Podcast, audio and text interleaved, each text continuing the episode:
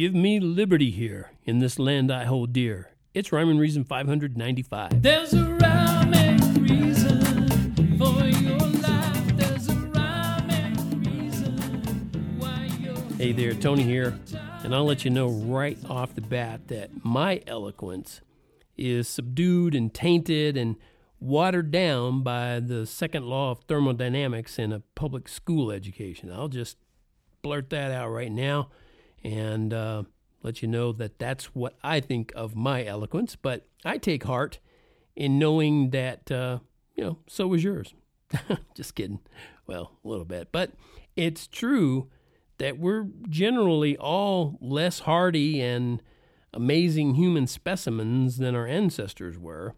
And I bring this up because I've been lately thinking about that Give Me Liberty speech by Patrick Henry. Are you familiar with that one? I know some of you who've been around a, a you know, few decades, you're familiar with him saying, Give me liberty or give me death. And uh, he spoke those words in a, a fiery speech to the Second Virginia Convention in 1775. And if you're not really up on the dates and uh, history, then uh, I'll let you in on a little secret. It was 1776 when the colonies declared their independence. So, and independence from England, by the way. So there's a little more history in there. And so this was 1775. So Patrick Henry was already getting fired up. And I like uh, the section of his speech where he said, this is no time for ceremony. The question before the House is one of awful moment to this country. For my own part, I consider it as nothing less than a question of freedom or slavery. Wow. I mean, if only, if only there was someone in the House of Representatives or Senate who had the courage to speak that way these days. I mean, that would just be awesome because America has arrived at another awful moment that can and probably will define the country's character or lack of it. But uh, there's more to Mr. Henry's speech. He continued with It is only in this way that we can hope to arrive at truth and fulfill the great responsibility which we hold to God and our country. And I have it on good authority he spoke exactly like that. So I'm doing an awesome impression, whether you realize that or not. Now, obviously, Patrick was a great orator, but apparently he forgot about the separation of church and state right there, you know, where he said, We hold to God and our country. Yeah, you know, come on, Patrick. Yeah, right. And then the Right Honorable Mr. Henry added one of my favorite lines in his speech. He said, should I keep back my opinions at such a time, through fear of giving offence, I should consider myself as guilty of treason towards my country, and of an act of disloyalty toward the majesty of heaven, which I revere above all earthly kings. Now that's getting your priorities right, right there. The majesty of heaven, the king of all kings, you should revere above all earthly kings, whether they call themselves a king or they actually are a king.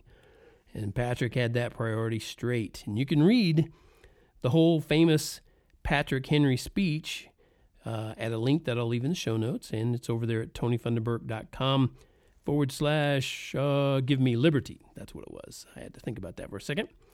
But um, uh, there's a section in his uh, speech that has the most famous line, and I think it kind of appears to uh, allude to 1 Thessalonians 5 in the Bible, where Patrick says, It is in vain, sir, to extenuate the matter.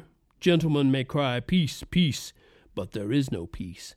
The war is actually begun. The next gale that sweeps from the north will bring to our ears the clash of resounding arms. Our brethren are already in the field. Why stand we here idle? What is it?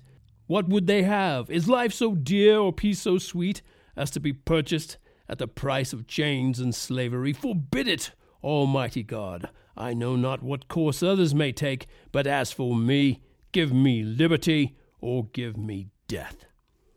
Ah, man, I am Patrick Henry on the spot. It's like listening to him all over. Okay, and here's what I sang about liberty and freedom, and I'll be right back. faith working through love. Let's praise God for our liberty. Christ paid our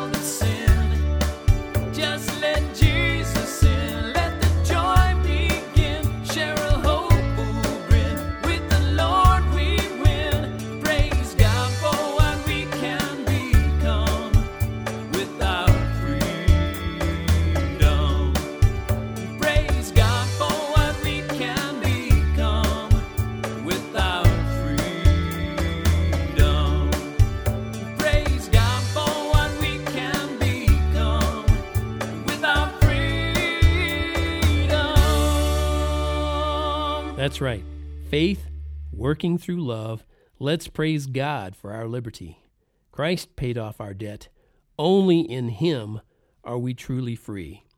So keep that in mind every time you hear people talking about their constitutional rights to protect themselves and free speech and assemble and worship. Those don't come from the Constitution. The Constitution was merely a piece of paper drawn up by men who acknowledged that those freedoms and those rights come from God. And without that, you have no freedom, you have no right, and you will live in slavery. I suggest avoiding it. Turn to God. And on that note, I'll leave you. This is Tony from where? Where? Can I gosh, can't remember. Oh yeah, Tony. Tony, what was it? TonyFunderburk.com. Go over to that merch tab. Get yourself one of those awesome T-shirts that says "Life has rhyme and reason because God made you." There's a rhyme and reason for your